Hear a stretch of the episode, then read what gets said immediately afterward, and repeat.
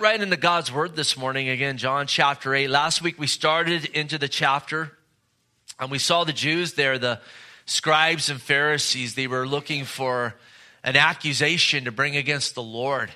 And so, as the Lord had ministered to them on the last day of the great feast of tabernacles and had uh, you know talked to them about a lot of truth, it says that they went home, but the Lord went there to the Mount of Olives. And the next morning, he got up early to go to the temple to worship the Father and minister to people. But they went out to find someone in sin. And they didn't go to find someone in sin to minister to them, to point them to the Lord, but instead to bring them before the Lord to try to find an accusation in Jesus Christ. And remember, they found that woman who was caught in the very act of adultery. And uh, we kind of explored that, why they only brought her and not the man and so forth. A lot of fishy things going along there. But they brought her wanting to, again, test the Lord. And uh, they said, The law of Moses says we should kill such one, but what do you say? And the Lord didn't answer them, but instead stooped down and began to write in the ground. And they continued to press him, and he continued to write. And then finally, it says they were convicted, and from the oldest to the youngest, they left. And it seems the Lord began to write down things that brought conviction to them, whether it was the law itself or their own sin. And the Lord took that opportunity not to bring condemnation to the woman, but instead to show them and to show us that we're all condemned already. And the fact that Jesus didn't come to condemn that which was already condemned, but came to make that way of salvation. And he said to her, You know, where are those that condemn you? She said, There's none. And he said, I don't condemn you either. Again, because she, them, and us are already condemned. But instead, he said, Go and sin no more and he offered her freedom. And we saw that life only comes from him. And we only get in that place where we're free from our sin when we put our faith in him. And we only walk in victory when we get our eyes on him and are found abiding in him. Well, this morning we see the Lord continuing to minister to this group. And we're going to see him talking about a lot of truthful things for them and for us. He continues to emphasize the fact that he came from the Father, and the things he spoke were from the Father, and the Father was with him. And he begins to compare that to, again, these religious men who weren't about the business of God.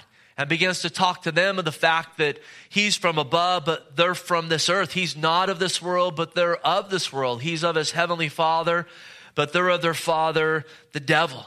And he begins to talk about he's not of this world. As followers of Christ, we're going to be reminded this morning that we're not, a, not to be of this world either.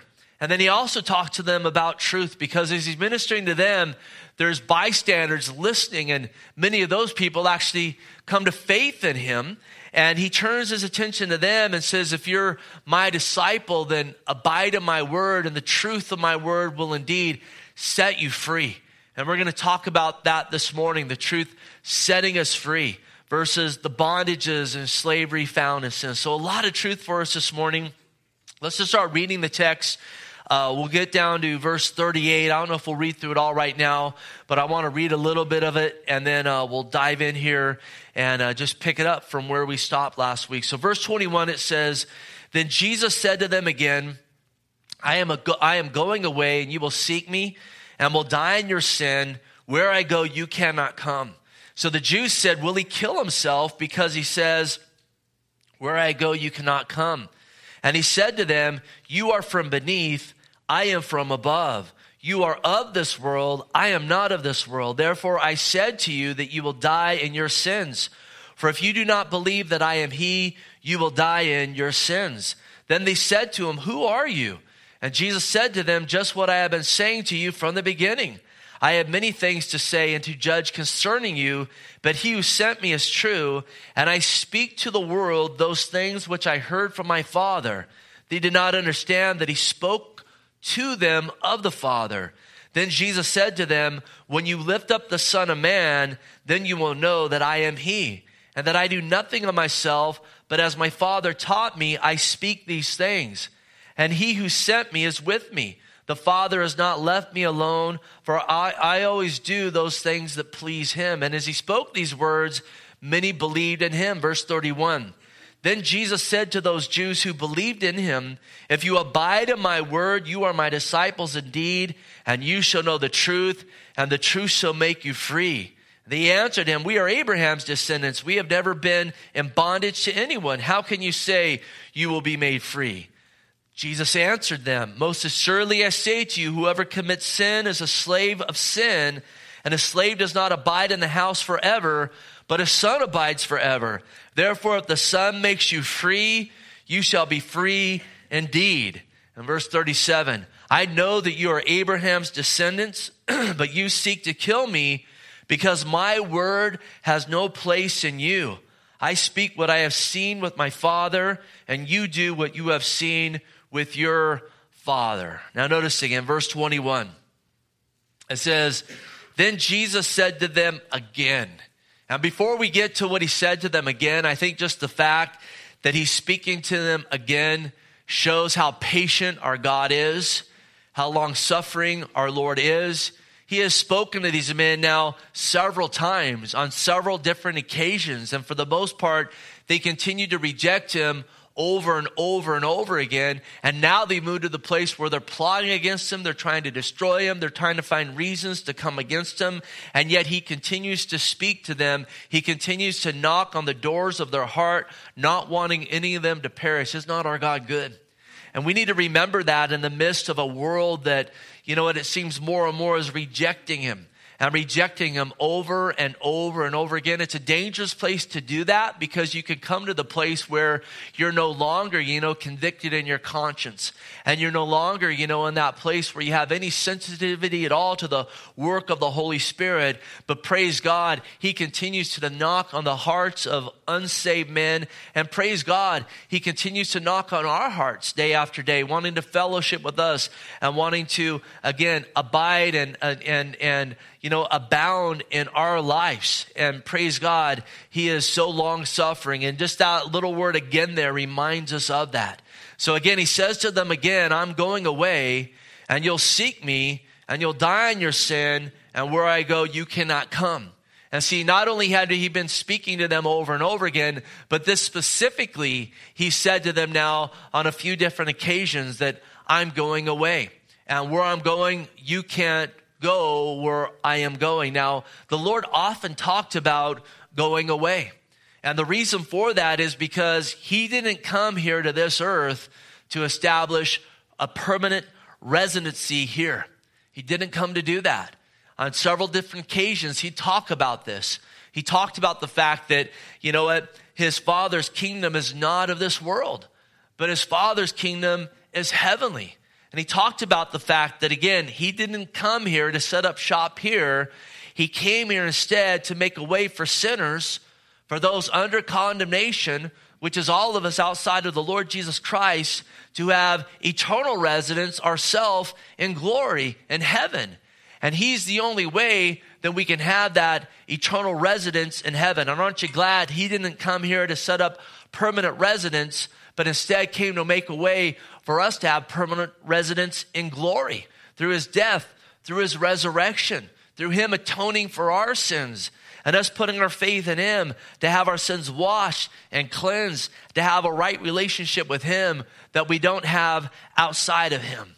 And see, he often talked about this. He talked about going away. And in fact, as he got closer to going away, as he got closer to going to the cross, where he would die for our sins and be resurrected from the grave, he talked more about it. In fact, he began to get into the details of what would happen. And his disciples wouldn't even understand this until the Lord actually did what he said he was going to do and then resurrect as he said he was going to do on the third day. In Mark 10, 33, they began to get really close to him laying down his life. And he said to his disciples, Behold, we are going up to Jerusalem and the Son of Man will be betrayed by the chief priests and to the scribes, and they will condemn him to death and deliver him to the Gentiles, and they will mock him and scourge him and spit on him and kill him.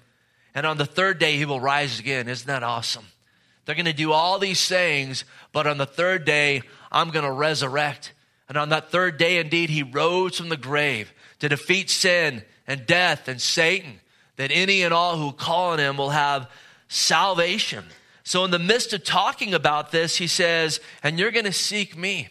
And I think the Lord here is talking about them seeking him before he would be crucified, Because remember, it says here he'd be delivered into their hands, and they were seeking after him continually to destroy him. They would seek him beforehand, they would crucify him, but then after his resurrection, they would seek after him as well to try to destroy him. But listen, he would even be greater and make a greater impact after his resurrection when the church would be birthed. And to this day, the gates of hell still have not prevailed against his church. Now, what he says to these men specifically is frightening because he's prophesying to them. And he tells these men specifically that they were going to die in their sins and they would not go where he was going. Boy, what a horrific thing to hear from the Lord Jesus himself, who knows the end from the beginning. Not only did the Lord know that these men at this time were not believers, that they were in their sin, but him knowing the end of days knew that these men specifically that were before him wanting to find accusation in him would not come to a place of repentance and because they would die in their sins they would not inherit eternal life because again, sin brings death, and sin is rebellion. And God is not going to bring a single ounce of sin into glory. He's going to reign and rule supreme. There's not going to be any rebellion. There's not going to be temptation to rebel anymore. Isn't that good news to know? We are going to have a complete new nature. We are going to have one desire to serve Him and fellowship with Him, and we are going to do that well for all of eternity in the Lord Jesus Christ. So he's prophesying to them, you're going to die in your sin. And because you're going to die in your sin, you're not going to be able to go where I am going. But listen, the Bible prophesies concerning all men in this area. As the Bible says, whoever calls upon the name of the Lord will be saved. Listen, that's a prophetic word.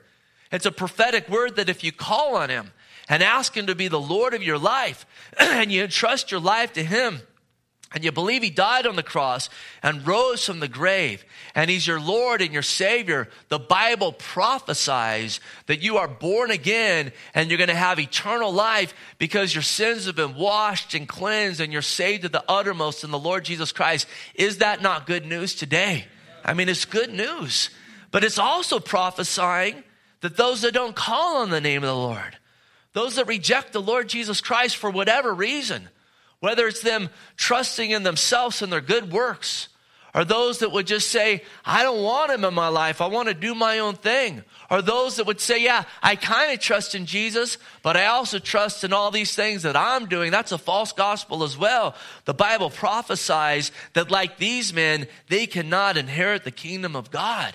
And it comes down to this if you've put your faith in Jesus and Jesus alone as your Lord and Savior, then you have the guarantee of glory in heaven forever and ever. But if you've not put your faith fully in Him, the Bible prophesies you will spend eternity separate from Him forever and ever and ever. And we got to remember that because there is a lot of opposition to the gospel of Jesus Christ today, and we got to stand in the truth and represent the truth because we, as we already read here, and we're going to read, the truth is what sets people free. Verse 22. So the Jews said, Will he kill himself because he says, Where I go, you cannot come? These guys were so blinded, they were thinking that they were righteous and Jesus Christ was unrighteous even though they plotted and they planned against him. These guys were very shady in their behaviors. They twisted the law and so forth. They had murder in their heart where Jesus wanted to lay down his life for even those that wanted to murder him. And they're thinking, listen, when we die, surely we're going to go to heaven because we have right standing with God based on our ethnicity and based on our behavior, which was wrong on both accounts but he must be talking about going and killing himself and being judged in hell because that's not where we're going. So when he's saying, I'm going to go away and where I go, you cannot come, they're thinking, well, I guess he's going to kill himself and go to hell because that's not where we're going. Boy, you talk about a false hope. And sadly, there's a lot of people in that place today who, again, put faith in something outside of Christ. Oftentimes in works of the law themselves, thinking they're going to go to glory, but by the works of the law, no one will be saved. Now, again, listen, Jesus wouldn't kill himself, but Jesus would lay his, lay his life down, and he would lay his life down knowing he was going to take it right back up. And when you know you're going to lay it down and take it right back up, you can say, yeah, he died and he laid himself down, but he knew he was going to take it right back up because he was without sin. And so sin cannot hold him. Death cannot hold him. The grave cannot hold him. And he did that for us. He did that for you. And in fact, if he didn't take his life back up, we have no hope at all. But praise God, he did. And so we have all hope. We have the hope of heaven. So he emphasizes again, though, um, you know what? To these individuals that, that where he is going is where they're not going. They kind of got that right, but they got it wrong in the sense they were thinking, well, we're going to go to heaven and he's going to go to hell. When the exact opposite was true, he was going back to heaven to his father, and they, because they did not have faith, instead were going to go to hell, which was originally created for the devil and his angels when they rebelled. Now, notice 23 and 24. And he said to them, You are from beneath, I am from above. You are of this world, I am not of this world. Therefore I said to you that you will die in your sins. For if you do not believe that I am He, you will die in your sins. Now, when he says you're from beneath, he's not saying you're from hell, but he's saying I'm from above. I'm from heaven. Remember, we talked a few weeks ago about where the Messiah would come from, and we saw, first of all, he would come from heaven. Emmanuel, God with us. Then he would come from Bethlehem as he was born in Bethlehem. He'd come out of Egypt as the Lord came out of Egypt as a young boy when Joseph hid him there from Herod. And they'd also come out of Galilee where the Lord would go and minister to those that sat in darkness. And so he's saying here, you're from beneath where I came from, heaven. I'm from above, but you're from this world. You're from this world via Adam being your father. You have a sin nature and you've given in to that sin nature. I am from above, though we know that he's also the Son of Man, as indeed he is God, but he is also man and took on the form of man. The difference is, though, he never, he never participated in sin. Though he was tempted in every way, he walked in uprightness, he walked in godliness. And he says to them, You're of this world. And this wasn't a compliment here. This was a, a, a prophetic word against speaking to these men's sin nature, speaking to the condemnation they were under because they did not have faith in the Messiah, the Savior of the world. And it was also speaking to the fact that they lived for themselves. They did not live for God Almighty. They convinced themselves they did, but they really, again, just used Scripture as a platform to promote themselves. These indeed were men that lived for the lust of the flesh, the lust of the eyes, the pride of life. Being of this world, it means your life revolves around your time here. You're just caught up in your next, you know what, entertainment and your next pleasure. You can't see past the end of your nose, your latter end. You're just thinking about the here and now and this life. And if you are thinking about those things, you're thinking about them outside of the gospel of Jesus Christ, listening to lies and so forth. And listen, the most of this world is of this world. And the Bible says in 1 John 5 19, and Jesus begins to get into that with this, these guys, that this world is under the prince of the power of the air of this world of Satan himself. In John 5 19, it says, We know that we're of God, but the whole world lies under the sway of the wicked one. And you look around, and again, most of this world is of this world and under the sway of the wicked one. And they're just about temporary business. The Bible calls it aimless conduct inherited by your fathers. And listen, if someone were to look at your life and what you do and what you're about, what would they say about you? Would they say you're of, uh, you're of this world or you're not of this world? You know what? Uh, or would they say you're different? You're an alien. You're a pilgrim. You're special. You're a Jesus freak. Or would they say, yeah, you're just like us, but you say you're a Christian?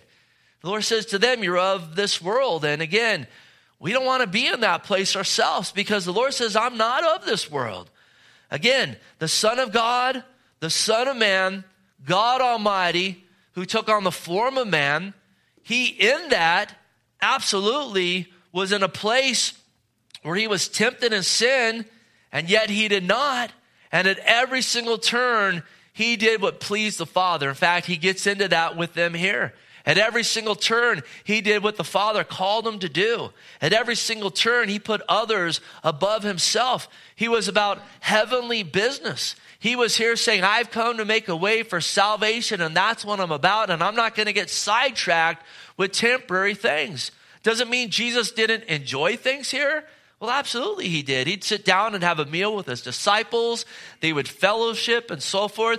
There's many pictures of the Lord. Again, rejoicing in the temporary things here, but even in that, it showed he was not of this world because he gave glory to his heavenly Father, to his Father in that.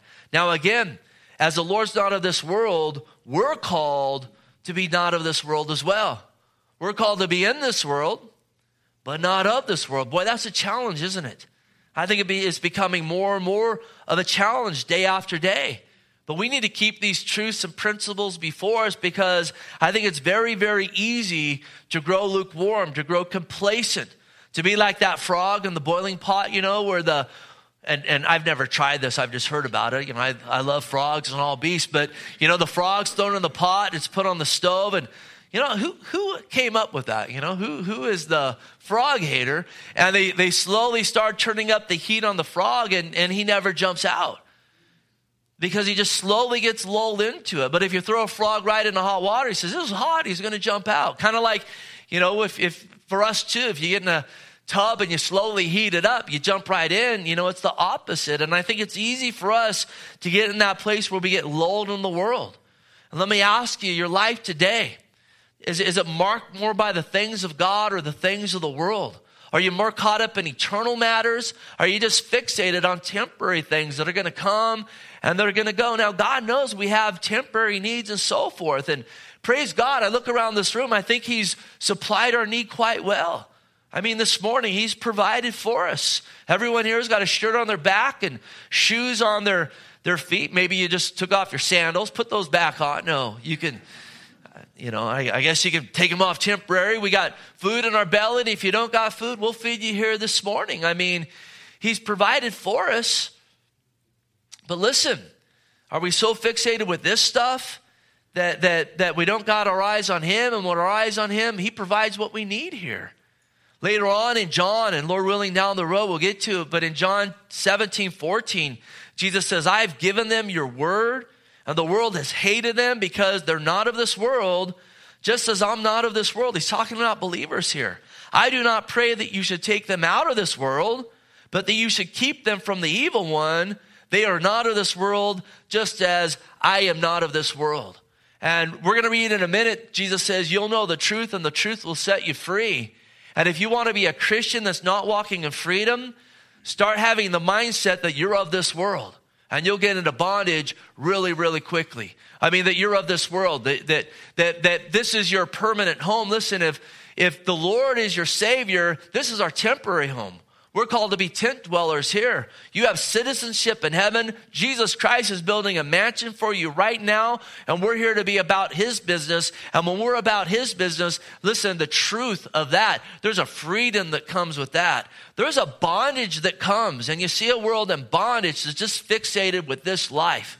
Have you noticed when you get fixated with things of this life? Again, we're not talking about being thankful for blessings and being good stewards of those blessings, but there's so many people that are just out of this world and they're trying to manage and maintain all this stuff and, and, and it's just next to impossible talking to a brother before church how that you know you can be fit your whole life but boy at the end of days when when it's time to to to pass from this world so many people that are just fit their whole life their health just deteriorates and it begins to fall apart and so forth. Why? Because of just this fallen place that we're in. And it's just a bondage even trying to keep and maintain all this stuff that's being broken down but to know we have eternal life in him it's a glorious thing. And let's remember that Let's remember that today. In 1 John 4 or 2:15, uh, the apostle wrote, "Do not love the world or the things of this world. If anyone loves the world, the love of the Father is not in him. For all in this world, the lust of the flesh, the lust of the eyes, the pride of life, it's not of the Father, but of the world. And the world is passing away and the lust of it. But he who does the will of God abides forever. And the will of God starts with believing in Jesus Christ, putting your trust in him. And then he says to him again, he says, uh, uh, in verse 24, therefore I said to you, you'll die in your sins. If you do not believe I am He, you'll die in your sins. And so if we believe in Him, our sins are washed, we have glory. If we don't believe, we're going to die in our sins.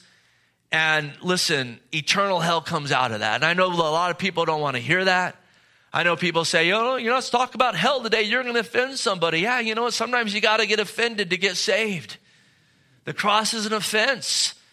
But we're here to teach truth. The truth is what sets people free, not hiding the truth. That's not loving at all. The truth hurts sometimes. Listen, it is true. A lot of people can't handle the truth. But you got to hear the truth to set you free. And over and over and over again in the scripture, you're going to find this truth that if you believe in Christ, you entrust your soul in Him, that you're going to have eternal life. But if you reject Him, if you reject Him as Lord of your life, if you want to be the Lord of your own life and say, I want to do as I will, I don't want you, the Bible declares God's going to honor that forever. And you're going to be separated from God forever. It is Christ and faith in Him that saves us and sets us free. We've read it over and over and over again. You're going to read it over and over again in the scriptures from the fallen man to the second coming of Jesus Christ. It says, Abraham believed God and God accounted to him as righteousness, as right standing. John 6 47, Jesus said, Most assuredly I say to you, he who believes in me has everlasting life. And then Paul wrote in Romans 1 16, I'm not ashamed of the gospel of Christ, for it's the power of God to salvation for everyone who believes, for the Jew first, and also for the Greek. And let's never add to that. Let's never take away from that. Let's be found a people proclaiming the gospel of Jesus Christ as written in the word of God. Can we say amen to that? Amen. Verse 25. Then they said to him, Who are you? They, they, they hadn't been paying attention. Instead of listening to the Lord, they were thinking of what they're going to say next. Ever been guilty of doing that? You ever have a conversation with someone and you're, you're in the middle of it, you're thinking, they're not listening to anything I'm saying. They're just thinking about what they're going to say next. Not a good practice, you know what, in any place, especially when the Lord is talking. Who are you? And Jesus said to them, just what I have been saying to you from the beginning. I've told you from the beginning. I'm sent of the Father. I'm the Messiah. From the beginning, he's telling them that he's the Son of God. It's a declaration that he is God. As this conversation continues, and Lord willing, we'll get deeper into it next week, he tells them, Listen, I am. That's who I am. I'm God Almighty. As Moses asked God, Who are you? And he said, I am. Jesus says, I am. I was before Abraham. I am. I am God. I'm the Messiah. I'm the Son of God. He's given them multiple witnesses, not just his own, but the witness of the Father, the witness of his works, the witness of his word, the witness of John the Baptist. And yet, in all of that, Jesus is right before them. Who are you? You talk about blinded individuals. And again, the Lord never waffled on his message. Just as he says to them again, I am who I've been telling you who I am. That's who he still is today. He never changes. Hebrews 13, 8, he's the same yesterday, today, and forever. And guess what? This gospel message we're reading about here, it's the same today as it was back then. And his word, it's the same today as it was back then. His heart's the same as it was back then. His standard is the same as it was back then. He doesn't change. A lot of people around today, though, want to try to change him, his word, the gospel, and everything else. And they might change some, up, some things up in their mind, but that doesn't change who he is, doesn't change the gospel, doesn't change the word of truth. And then he says, I have a lot to say about you, and I have a lot to judge concerning you. And this was another deity claim here that I'm, I'm the judge, and I have a lot to judge concerning you. And listen, let's be careful here, not just to say, well, yeah, God's going to judge this world, because the Bible talks about the Lord saying a lot concerning us and judgment concerning us as well. Again, in Christ, we know positionally we're right with Him, but practically, listen, God doesn't ignore the things going on in our life. You know, God wants to speak to the issues of your life. You know, God judges the issues of our life, not unto condemnation, but absolutely. There is a judgment that we're going to face when He's going to say, What did you do with what I gave to you? Let's not think that you know what? God's not going to speak to those things. Absolutely, He is. Go read the seven letters to the seven churches there in Revelation. He has a lot to say to those churches, doesn't He? Commends them on a lot of things, and at other things, He rebukes them and tells them you need to change these things and so forth. The same's true in our life. And God wants to speak to us every day through His Word, the work of the Holy Spirit. Let's let Him do that, and let's ask Him to help us to respond to what He has to say. Can we say amen to that? And then he tells them again, He who sent me is true, and he has sent me to speak to this world the things that I've heard from my Father. Why? Because he wants this world to be saved. And he brought the truth of the Father, again, wanting to see this world get born again, not to condemn the world, not to destroy men's lives, but to save men, not to condemn that which was already condemned, but to set free any and all who would call on his name. And then 27 says, They did not understand that he spoke to them of the Father. Again, he's been as clear with them as you can be, but these men were just spiritually blinded. And listen, there's so many in the same place today. You ever share the gospel with somebody and it's just like, this is so simple, and yet you can't understand it at all? It's because they're spiritually blinded. Second Corinthians 4 3 says, But even if our gospel is veiled, it's veiled to those who are perishing, whose minds the God of this age has blinded, who do not believe. Remember, Jesus said, If you do not believe, you're in your sin. Lest the light of the gospel of the glory of Christ, who is in the image of God, should shine on them. And I can't encourage you enough this morning, those in your life who are blinded. Do you know anyone who's blinded to the gospel of Christ? We need to understand there's a spiritual war that's happening. And we need to be praying for them diligently. Your role in their life is in part to be praying for them that those blinders would be pulled down, that they could see the light of the gospel of the glory of Christ and call on his name for salvation. Verse 28. Then Jesus said to them, When you lift up the Son of Man, then you will know that I am he, and that I do nothing of myself, but as my Father taught me, I speak these things. Now, when he's talking about being lifted up, it's a dual meaning. He's talking about when he would be crucified, when they would nail him to the cross and he'd be lifted up between heaven and earth. But he's also talking about his glorification, when he'd be lifted up from the grave, when he would ascend unto heaven. And he says, when that happens, you're going to know that I'm He. You're going to know that I'm the Messiah. And think about when the Lord was lifted up on the cross of Calvary. We read in the scriptures, the earth shook, the sun went dark in the middle of the day. We read that when he said, It is finished, and he laid down his life, that the veil in the temple that was probably at least six inches thick, maybe up to a foot thick, up to 30 feet tall, was ripped from top to the bottom instantly. It was showing them that Jesus Christ now is the means to the Holy of Holies. That's how we enter in. We read that three days later, though they guarded that tomb, absolutely, God rolled away from that, rolled that tomb, and he rose from the grave and he appeared to many over the next 40 days. Then he ascended unto heaven. And finally, there at Pentecost, the church was birthed with the outpouring of the Holy Spirit. And here we are 2,000 years later in another continent, you know, worshiping God Almighty on Portola Road. Evidences that Jesus Christ is the Messiah. Let me ask you, has He impacted and changed your life? Can you say amen to that? He says, You're going to know.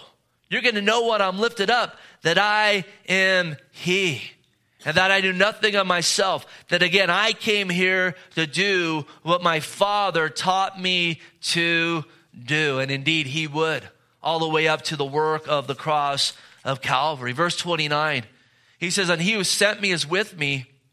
The Father has not left me alone, for I always do those things that please Him. Again, the Father and Son had perfect fellowship. And Jesus always did what pleased the Father.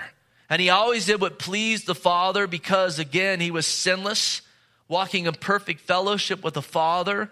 But also, he did this because he wants to walk with us always. And he wants to be with us always.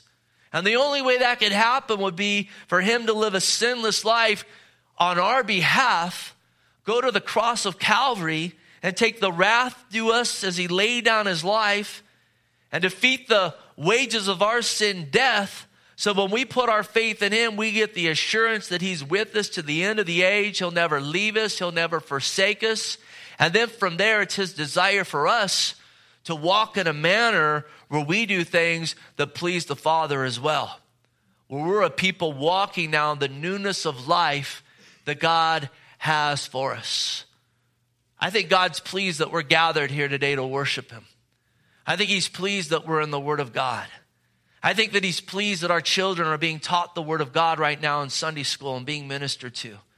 I think that He's pleased that I know that before this service and after this service, folks are going to pray for one another and edify each other, encourage one another.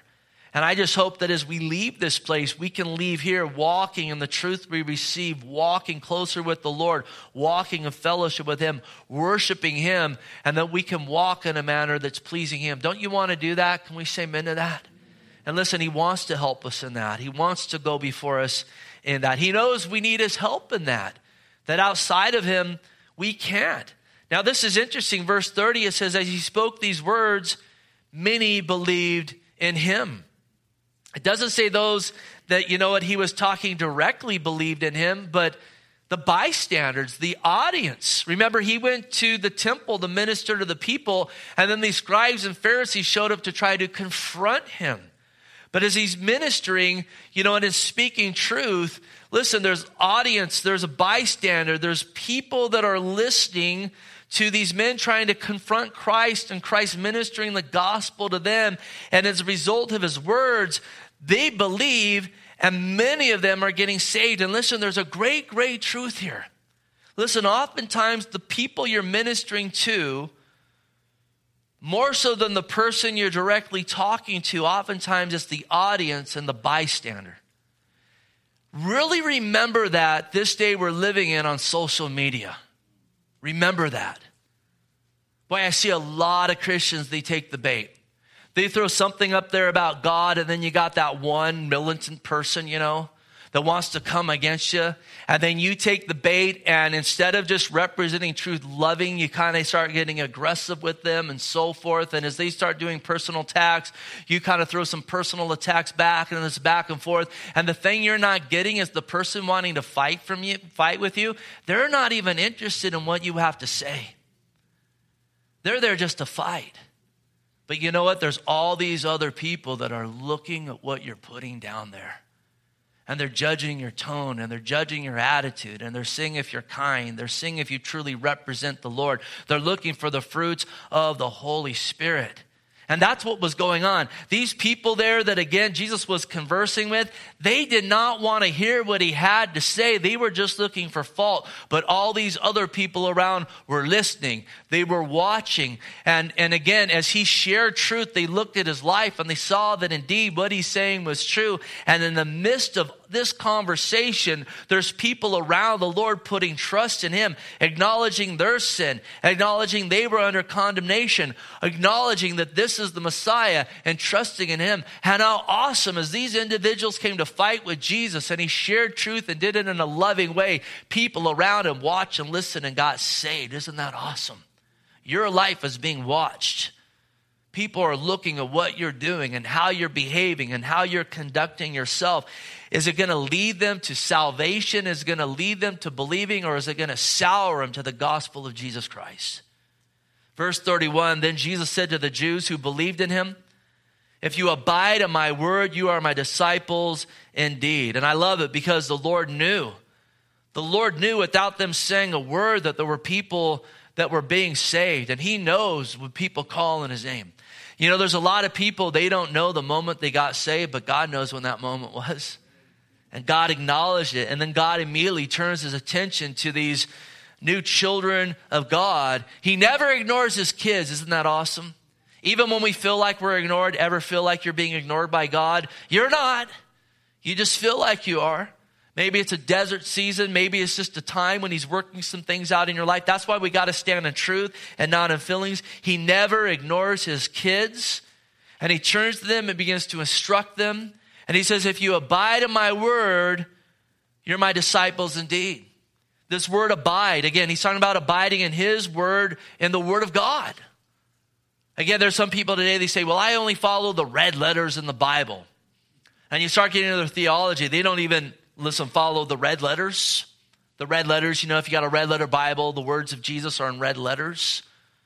I found that group, they don't even follow the red letters, they twist the red letters. But here's the thing they're not realizing that Jesus Christ is the second person of the Trinity.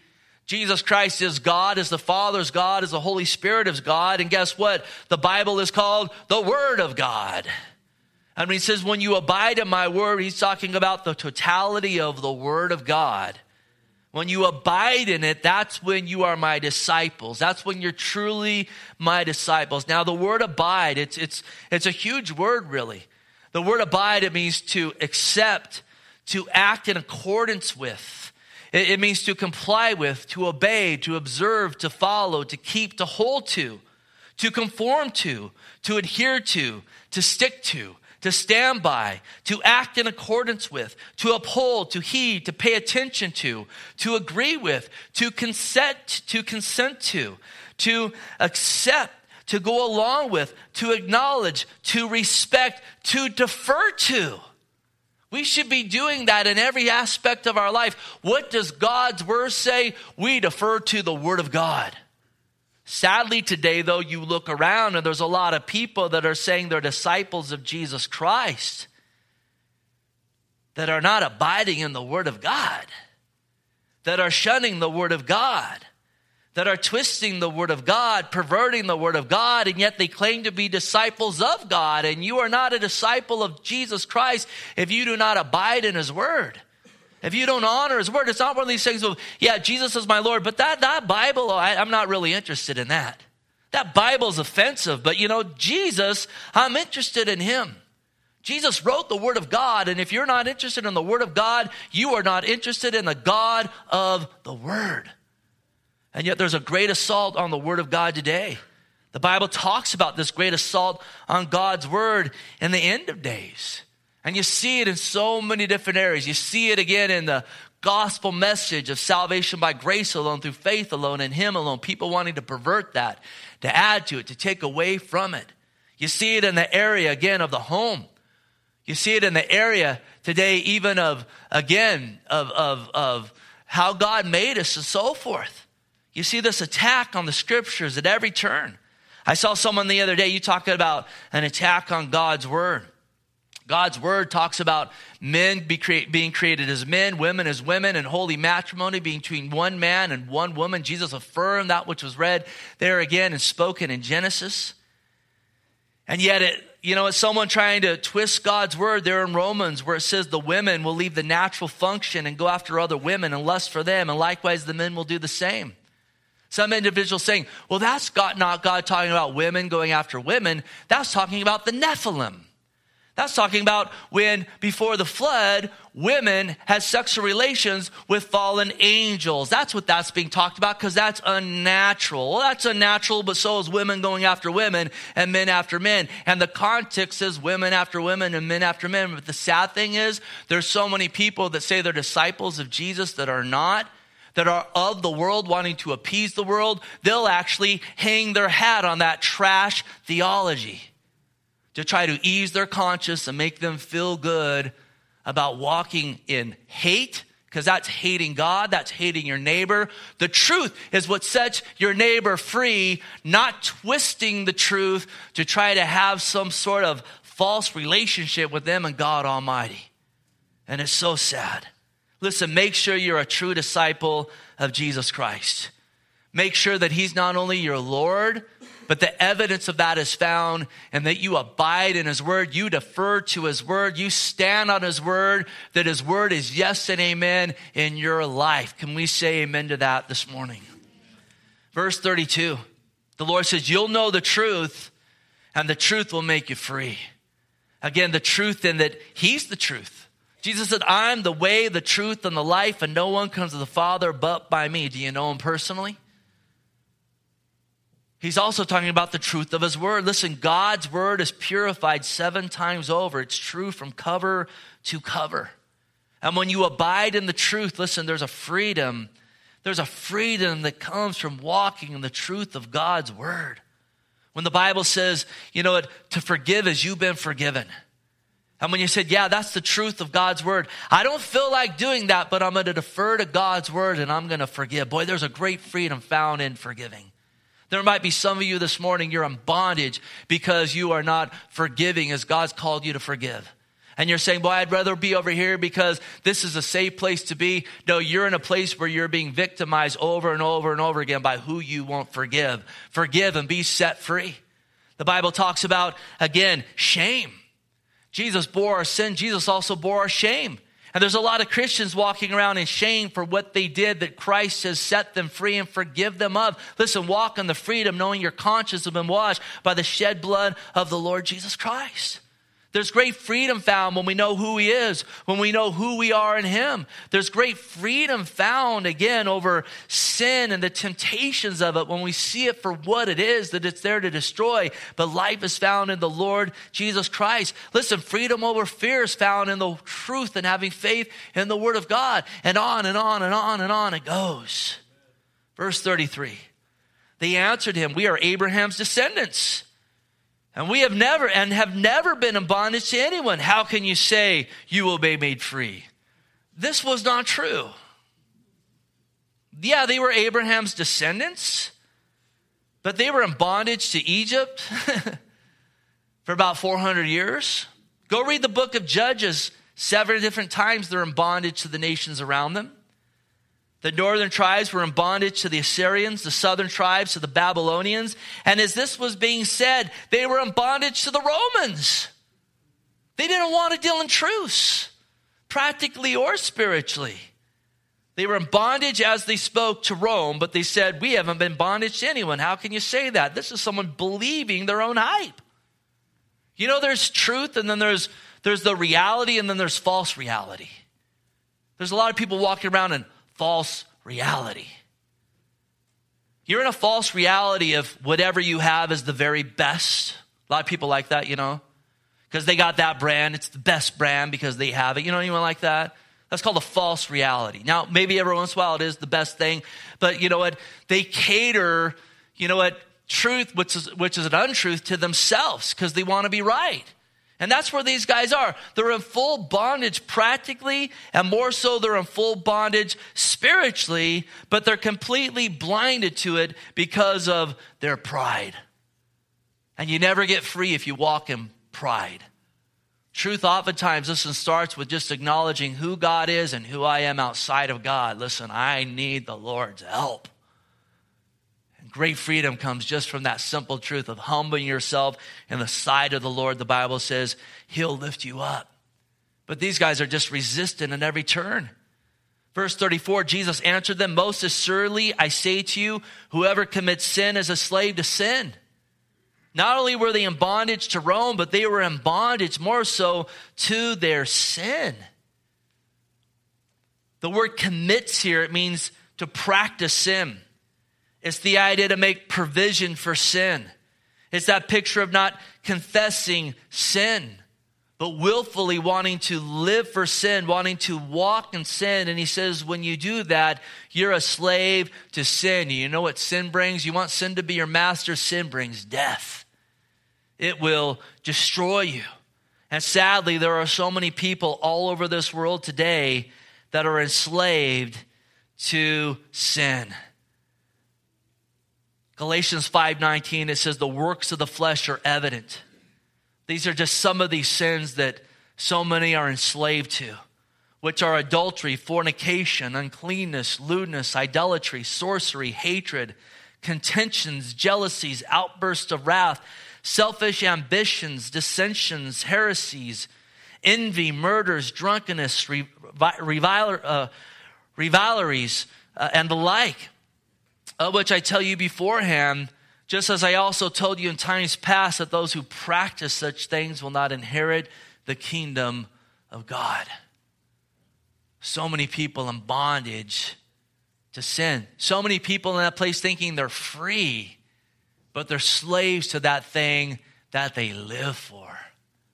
That's not a good place to be when something controls you. Maybe it's anger, maybe it's envy, maybe it is unforgiveness, maybe it's lust, maybe it's a narcotic or a substance. So much better to be free in the Lord Jesus Christ than to be slave to these things that destroy. Verse 35, there's good news. Well, it's bad news and good news. A slave does not abide in the house forever, but a son abides forever. Therefore, if the son makes you free, you shall be free indeed. We were slaves to sin. Through Christ now, we're sons and daughters of God.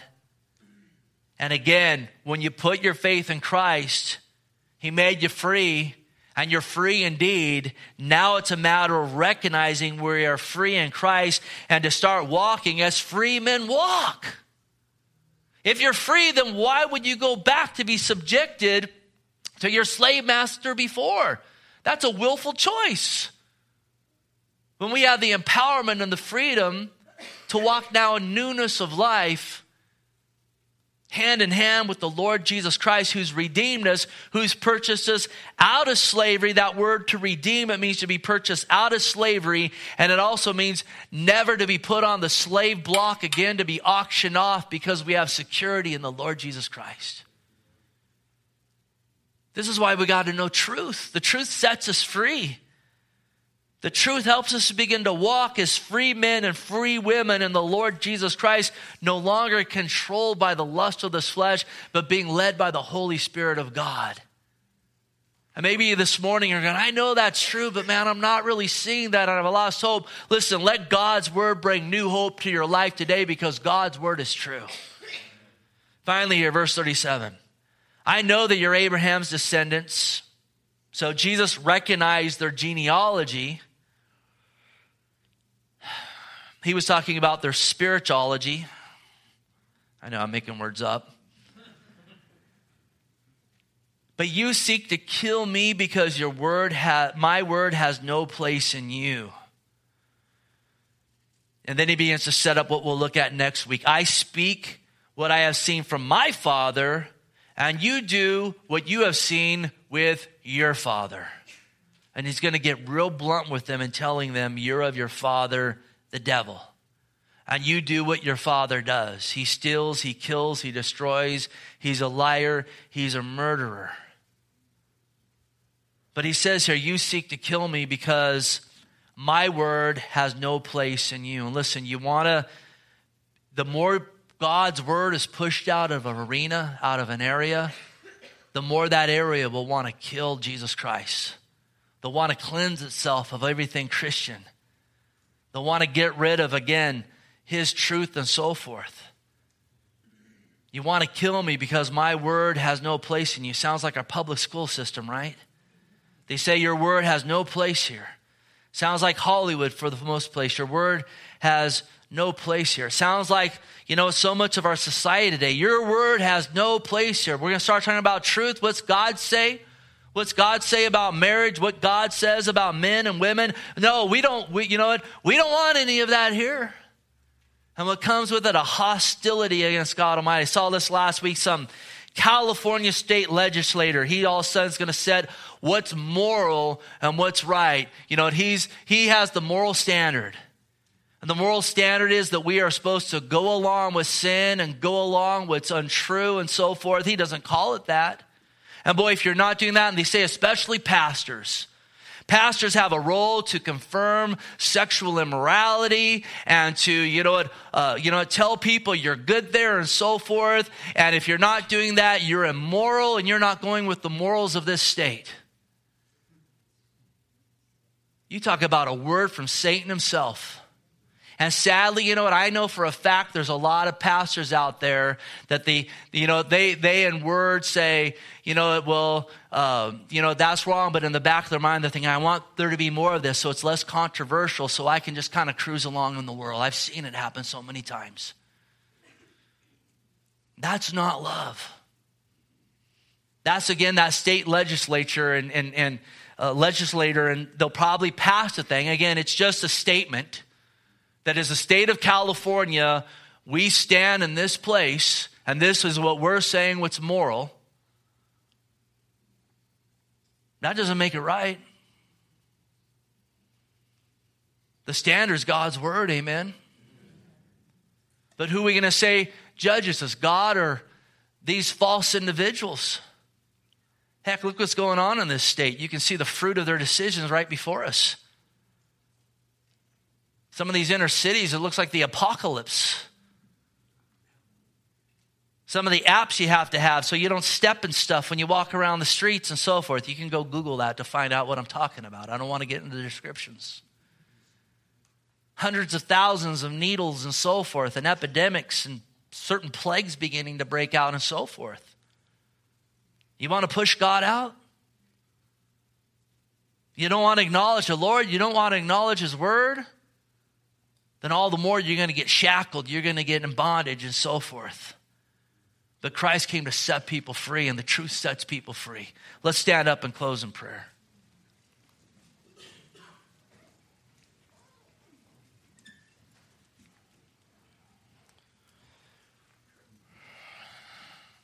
Some of you might be thinking, oh, he went off on a rant. I actually did quite well because I wanted to rant a whole lot more than that. Well, Heavenly Father, we bless you this day. We praise you. We just thank you for your goodness. We thank you, God, that you came to save all men, all women who would call on your name. It is true, God, you hate sin, but you love the sinner. We know, Lord, outside of you, God, we don't have a leg to stand on. We were all in that same boat of condemnation, and yet we have the assurance of salvation through your death and resurrection, and by grace alone, through faith alone, in you alone. I pray we'd be found, God, walking as free men, as free women, as who we are in you. And this morning, God, I know you know the souls of everyone in this place. You know those who know you and those who don't. And Lord, those who don't know you, Lord, I know you're calling them to yourself today. Today, the Lord wants to set you free. Today, the Lord wants to birth faith in your life and bring you into salvation. And if you're here, here saying, Steve, I want that. I want to be saved. I want to be born again. I'd ask for the privilege just to lead you in a prayer, affirming that desire to call upon Jesus Christ to be your Lord and Savior.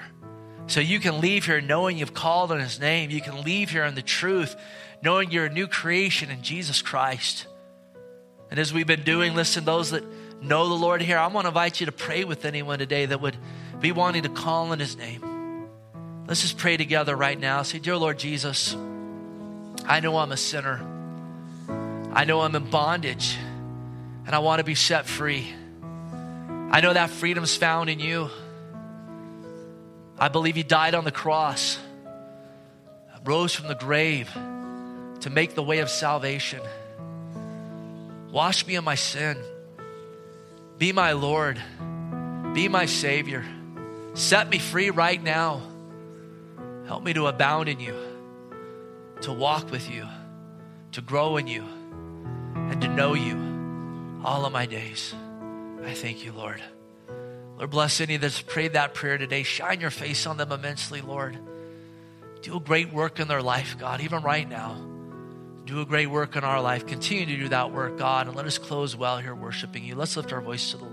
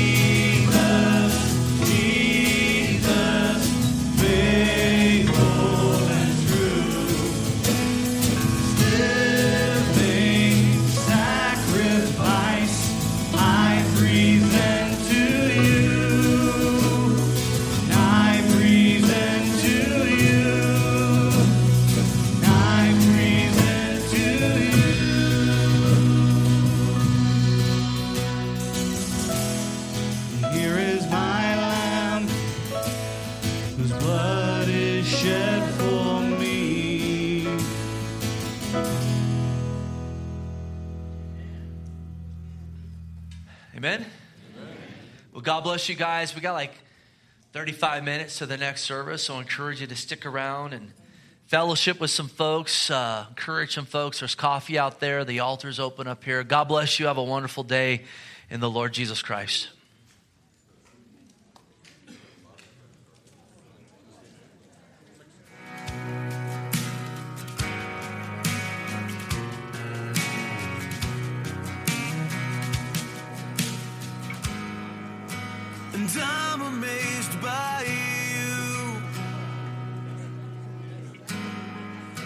You're never